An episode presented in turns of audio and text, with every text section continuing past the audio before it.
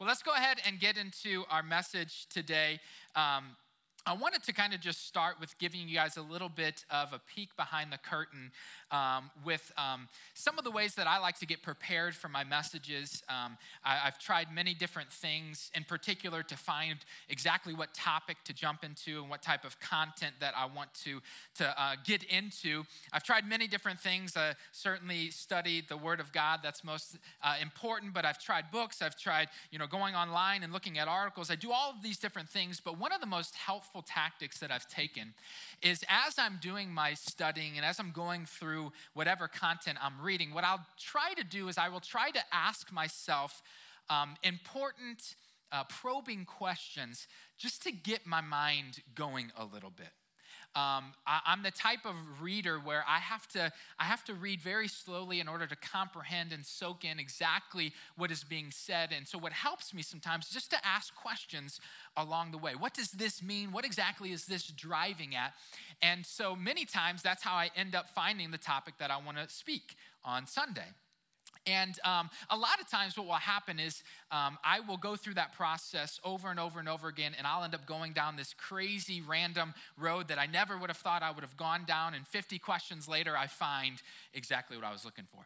But today, as I was preparing for this message and I was reading scripture, I couldn't get past the very first question that I asked myself. The very first question that popped into my head I couldn't get past it. I couldn't go beyond it because it just encompassed me. And the question was, was very simply but very seriously this Do you love God? Do you love God? I was reading through scripture and reading about who he is and what makes him who he is and all the things that he's done. And all of a sudden, this question popped into my head and I couldn't get past it. I, I couldn't go beyond it. And what I started to think about was my own personal experience with this question. Because I remember very vividly growing up in the church, it was something that was always a part of our lives. We were always involved in the church, always um, involved in what was going on. And, and, I remember as a kid growing up, even as a teenager, I remember that um, because we were around these things, I had um, created some, some decent habits for myself. I um, knew how to go through the motions. I knew the right things to say. I knew the right things to do to at least pretend like I had a relationship with God. But really, in all honesty, there wasn't anything there. There wasn't anything genuine, wasn't anything deep and sustainable to hold on to. But because I had created some good habits for myself, I do remember on occasion, not as much as I should have, but on occasion, I would pray. If I was driving in the car or if I was at home by myself, I would just begin to pray. And I remember so vividly sometimes as I was praying, my mind would begin to, to wander. I would kind of lose my focus. My mind would begin to wander. Now, that happens still to me today, so that's not all that unique. But I remember as my mind would wander, the words that I was saying repeatedly were, I love you. I love you, God. I love you. My mind was in a hundred different places, going all these different directions, but the words I was saying is, I love you. And it was kind of a habit that I had created. I guess it was just something to keep my mouth moving as my mind was going elsewhere. But one time I remember stopping myself and I thought, do I mean that? Like I'm, I'm saying it over and over again. It's the words that are coming out of my mouth, but do I really mean that? And I remember so clearly at that time in my life, the, the honest answer was no. I, I, I didn't mean that. I didn't have a relationship with him. I wasn't truly dedicated to him. The answer was no. And I can remember as quickly as I could, just kind of moving on to the next subject, right? I don't want to dwell there. I don't want to hang out there. That's a, a scary thing when you realize that. But then, as I got into my mid 20s and as I did have a genuine relationship with God, I had truly submitted my will to Him. I remember in my prayer time one time, wasn't anything very different, just my typical conversation with God, but I, I remember at the end of that prayer those words kind of seeping out of my mouth again I love you, God. And I stopped, I had a flashback to when I was a teenager and when I would say those words and, and the deep ache and, and the hole that I felt when I said those meaningless words. I was brought right back to that moment. But then I had a smile come over my face because I realized this time I mean it. I mean it. I remember chills going down my arms, and I remember my heart just like leaping with joy. My mind was thinking about His goodness and His grace and His mercy and what that means for me. This time I meant it. I meant it. That was such a vivid reminder for me. And so, what I want to do today, very simply but very seriously, I want each one of us to truly and honestly ask ourselves this question Do you love God? Don't just go with the initial response that you think is right. Think about the true answer to that question. And maybe for some of you, you'll get that feeling of joy and that feeling of fullness as you remind yourself, He is everything to me. I love Him with all of my heart, with all of my mind, with all of my soul. But maybe some of you will get that deep ache. Maybe some of you will feel that hole in your heart that is missing because honestly, the answer to that question is no. And what I want to encourage you with today is instead of avoiding that and running from that like I once did, I want you to wrestle with that. I want you to, to grapple with that so that you can honestly answer the question and pursue whatever it is you need to pursue to answer that the way that you want to. Do I really love God? Now, I want to be clear about the question that I'm asking here. I want to be clear. The question is do you love God? So, we're not talking about if God loves you. We sang a lot about that today. That was kind of the primary message of what we were singing today. God loves us. That's not what we're talking about. We're not even talking about why we should love God. Like, what is the cause of that love? Why should we love Him? We're not even talking about that. I just want to talk about the nature of us loving Him. Like, deep down, honestly, what does it mean to love God? How does that bear itself out in our lives? Is it a feeling? Is it a behavior? Is it a group of actions? What is it that shows us the answer to this question? And so, the way that we're going to do this is we're going to dig into two primary scriptures today that I think do a beautiful job of bringing this concept to light. Okay? Now, we're going to reference other scriptures along the way, but these two are going to be our anchors so that we can really understand what it means to love God and truly do some self reflection on what that means for us okay? So let's take this seriously. Let's lean into this because this is very, very important for our relationship with God, okay? Before we do that, let's say a quick word of prayer. What I want you to do, I think so often when we pray around here, we just kind of listen to whoever's got the microphone and whatever they're saying. This time, I would like you to, to really pray that God would open up your heart to receive whatever He has for you today. Like maybe something needs to shift in your mind or in your heart so that this can position itself the way that it needs to. And so pray that He would do that work in your life. So please bow your heads, close your eyes with me. Heavenly Father, I pray today that you would speak to us in a way that truly changes our hearts, in a way that, that allows us to leave this place differently, even if that just means that we're closer to you. Whatever it takes, God, I ask that you would work in this place in only the way that you can. I ask that you would open our hearts and our minds, that we would receive this on good soil so that you can grow it and move it forward in our lives. This is oh so important to us. And we ask that you would speak to us in a way that changes, in a way that impacts, in a way that moves, in a way that transforms. It's only possible through you. It's only possible through you. We pray it in Jesus' name. In Jesus' name. Amen. Well, let's go ahead and get into this today. We're going to start in Matthew chapter 10. And real quick, uh, before we get into it, just quick context so that you understand exactly what we are about to read. When we get into Matthew chapter 10, what we're reading here is a conversation that Jesus is having with his disciples. Okay, so he has gathered his closest followers around him and he is going to speak some wisdom into their lives. And actually, this is a pretty important part of his relationship with the disciples because he's actually preparing and equipping them to send them out to do his work. And so, what he's telling them here is something that he wants to stick. It's something that he wants them to, to really understand so that they can fulfill the purpose for which he's sending them okay? So this is what we read in Matthew 10, verse 37. Jesus says, He who loves father or mother more than me is not worthy of me. And he who loves son or daughter more than me is not worthy of me. Now, let me read that one more time so you can understand exactly what he's saying. He who loves father or mother more than me is not worthy of me. He who loves son or daughter more than me is not worthy of me. This is a huge statement that Jesus is making to his disciples. And if I'm being honest with you, this is one of those statements that I read in scripture that initially doesn't sit all that well with me. It's one of those statements that doesn't really hit me like in a sweet place of my heart. It doesn't. I don't know if, if it's comparing love relationships like this. I don't know if it's trying to imagine loving anyone more than I love my family. Like, how is that possible? I, I, I struggle to wrestle with this. It doesn't really sit well for me initially. But I think there's two primary reasons why Jesus is telling his disciples this statement. I think there's two reasons why he's really trying to drive this home.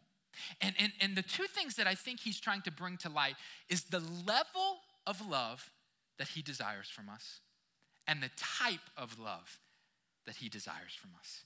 The level of love and the type of love. I think this is what Jesus is really driving at. Now, there's a reason that he is comparing love here to some of the most precious relationships that we have in life, right? I, I think uh, the reason that is initially is because he's just trying to get us to open up to a level of love that we don't typically correlate to him. That if we're just being honest, naturally we don't correlate to our relationship with God. We sing about it, we read about it, we talk about it, but all of a sudden it's different when we see the type of love that shows itself in our everyday lives. So let me put it this way I want you to think about, right now, I want you to think about how many days of the week your love for your family is on display. How many days of the week is your love for your family undoubtedly on display? Every day. How many hours of every day is your love for your family on display? How many hours? Now, that might be different for, for some of us, but I think we can suffice it to say this is a constant level of love that we're talking about. Whether we're talking to them, whether we're doing something for them, whether we're thinking about them, it's constant. And God knows that the level of love that we have for our families is, is immeasurable, right? It's the type of love that I can't explain to you. I, I can't quantify that level of love to you. It's immense. And this is what he desires from us. This is the reason he makes this comparison because that same constant, immeasurable love is what he desires from us. At one point in Jesus' life, somebody comes up to him and they say, Hey, listen, let's just cut straight to it. Let, us go straight to it. What is the number one thing that you could tell us? The number one uh, commandment, what is the top priority in our lives? What does Jesus say? Love the Lord your God with all your heart, with all your mind, with all your soul. That is priority number one. That is what is most important. He makes no bones about it. And so, yes, as much as we love our, our parents, as much as we love our children, my goodness, we should love God more. Now, you're gonna have to wrestle with that. You're gonna have to contemplate that because that is a huge, huge statement that we have to realize in our relationship with God. This is the level of love that he's driving at. But he's also talking about a type of love here that we need to understand. And this is where the specific relationships that he calls out become really important here. Okay? Now, I think we've all learned either by experience or just by knowledge that there are, are different types of love, right? We don't love our spouses the same way that we love our friends, right? In this case, we don't love our parents the same way that we love our children. There are different types, different forms, different angles of that word love. And so Jesus makes the comment He who loves son or daughter more than me is not worthy of me. Now, this is the statement that I, I can't comprehend. This is the statement for me that just boggles my mind because I've only got one kid, two year old little girl, but, but I can't comprehend what Jesus is saying here. I can't go there. But what I really think he's trying to show us is the type of love that he desires from us because the type of love that we have for our children that's special. That's that's unique. That's that's different, right? You can't compare that to anything else in this world. And it's different because it's a type of love that is led and driven by affection, by delight, by joy. That's the type of love we're talking about. Now, think about it. So much of our relationship with God, we talk about words like submission and obedience, right? We have to comply to his desires. We have to surrender our wills to him. And, and that is an aspect of loving God. We're going to talk about that in a second. That is absolutely an aspect of loving God. But when he compares our love to loving our children, he's obviously not talking about the obedience love. He's not talking about a submission to authority here. He's talking about the type of love that is affection, the type of love that is treasured, the type of love that you delight in. Like you love your children more than you can imagine, right? They are the joy of your life. They are what puts a smile on your face. They're the reason that you work so hard. You wouldn't sell them out for all the treasures in the world. That's their value to you. Think about that. That's what they are worth to you. And that relationship doesn't feel like an obligation to you, does it? That's not an obligation. It's not a requirement. You want, you desire, you're desperate to love that person. Now apply that to your relationship with God. What is He worth to you? If you were to describe your affection or lack thereof for Him, what would that look like? Jesus says, He who loves son or daughter more than me not worthy of me. We must contemplate this if we're truly going to enter into a love relationship with Him. Okay? Let's move into the second verse that we're going to dig into today. First John chapter 5 verse 1. We're going to go verse by verse here because I think we're going to see some really cool things come to light as we move through this. So let's jump right in.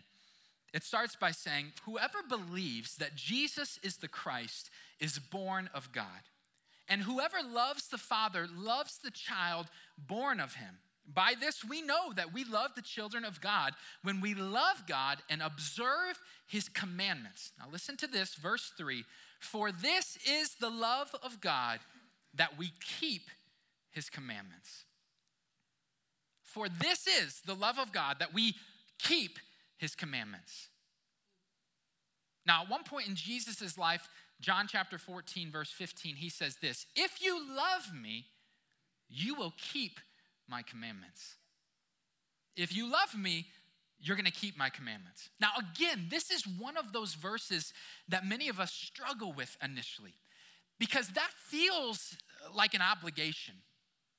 That feels like I, I have to do his commandments to, to love him. That doesn't feel right to me, but that's not what he's saying. He's saying, if you love me, you're going to keep my commandments. Love is at the core. Love is the, the foundation. So, what he's saying is, is that obedience is an expression of love.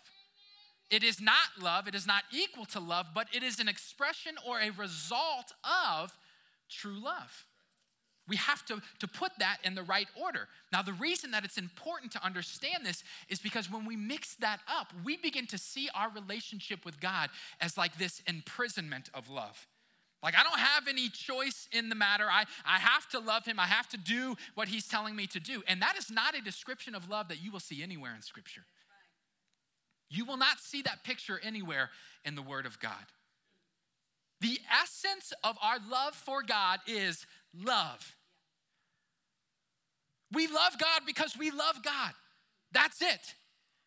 But what we will see down the road is that when we truly love Him unconditionally, we have a wanting, loving desire to trust and obey him.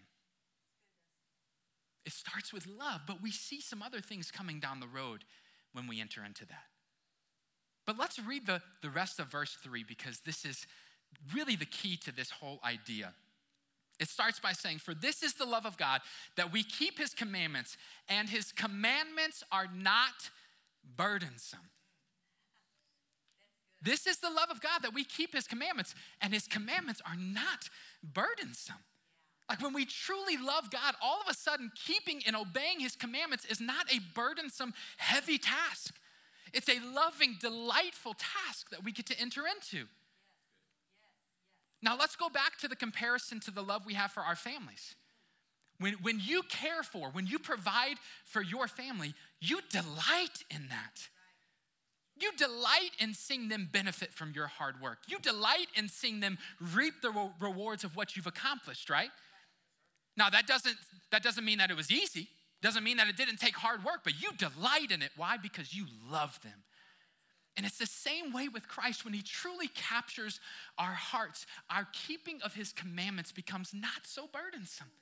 Becomes not so heavy. It's not this outward legalistic endeavor but it's a deep, loving endeavor that displays true love of God, true delight in his commandments. Now, think about what we read from, from David delighting in the laws of God. Just meditating on God's commandments, just, just delighting in them. Why? Because he loved them. He loved God so much that he could delight in his commandments.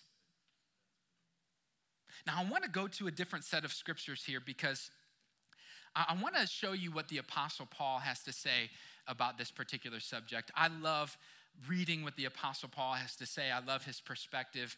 He's, he's my guy. And so oftentimes I'll go to his writings to, to see if I can get more and more context. And I found this in Philippians chapter 3.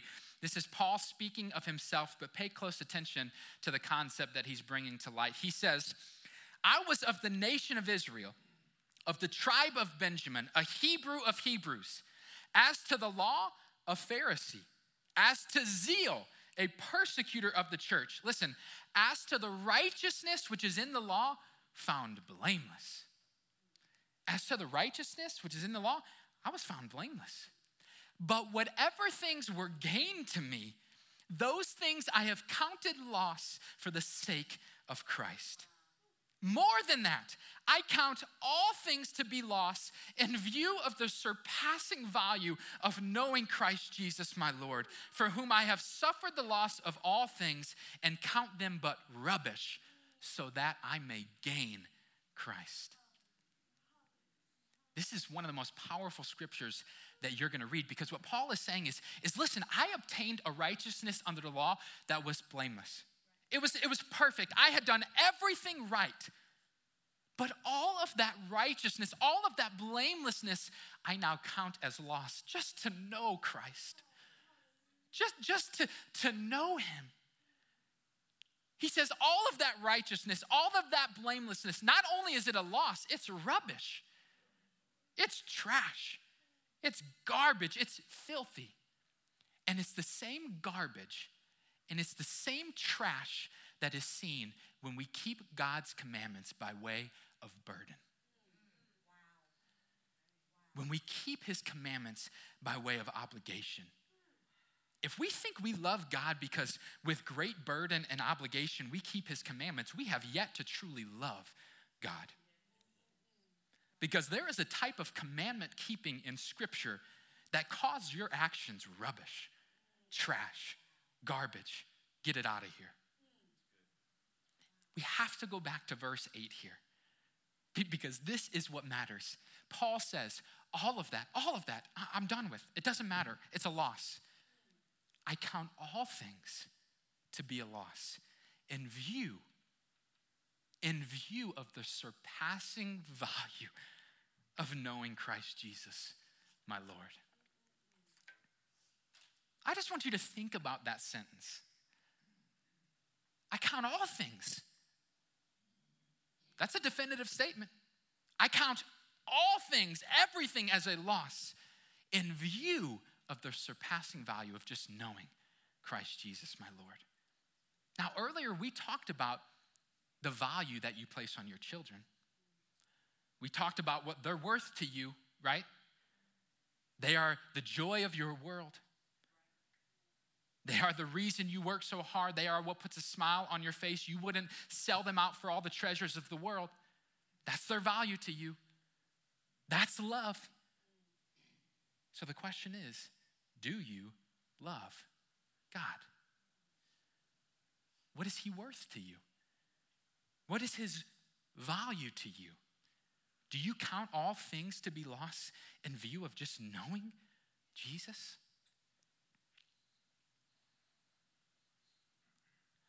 I want you, I want you to wrestle with this.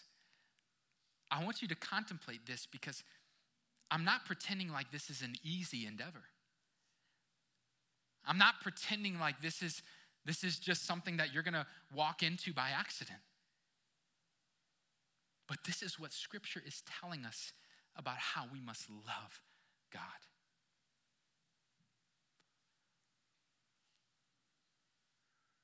Now, listen, if every time I've asked the question, Do you love God?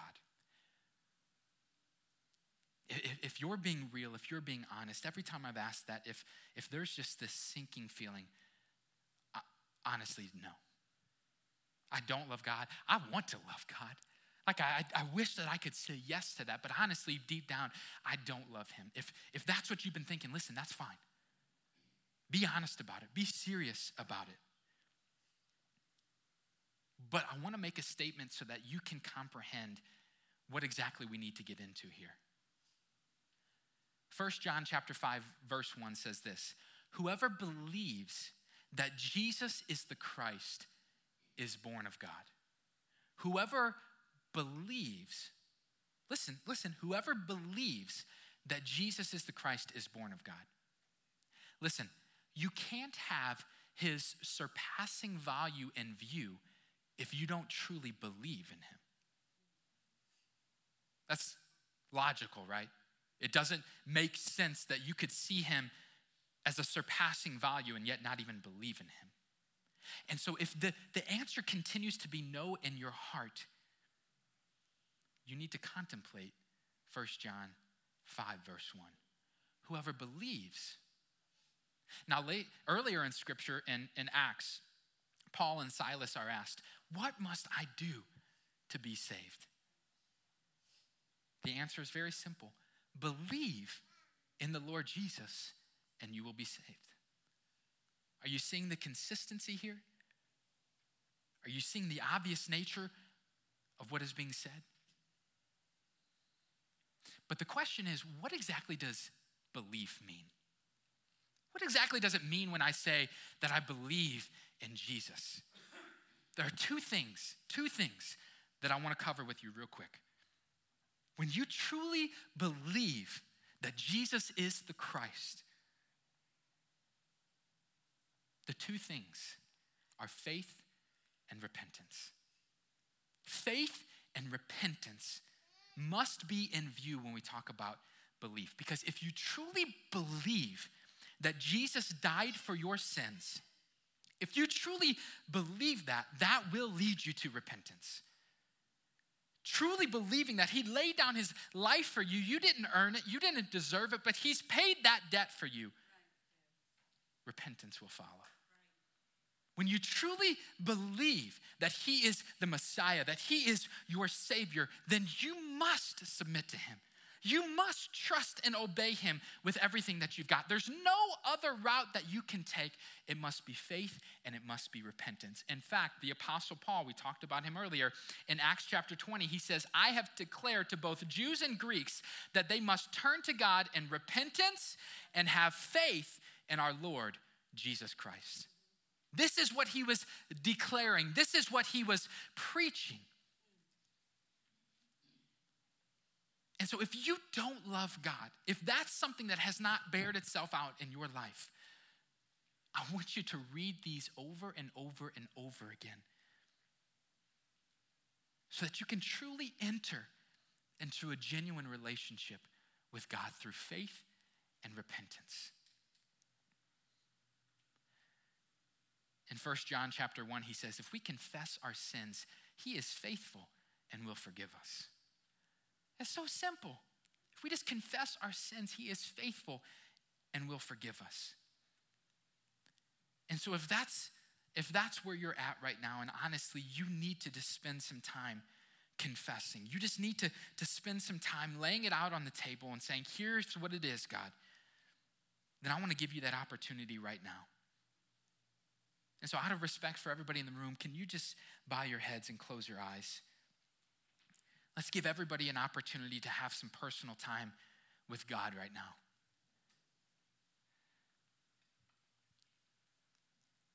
when we truly believe that Jesus is the Christ, we must repent and we must enter into a life of faith.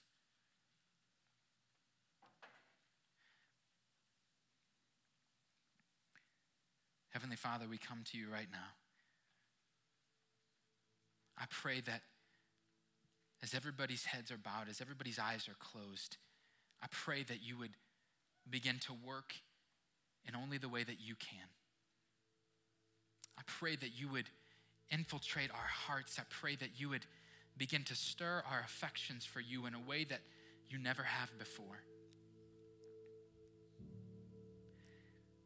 You know us better than anyone. Maybe right now we're at the doorstep of repentance, but we can't seem to take that step. Our pride and our ego are in the way, and we just don't want to admit it. I pray that you would knock down whatever walls need to be knocked down so that we can confess, so that we can repent, and that your forgiveness can be poured out upon us.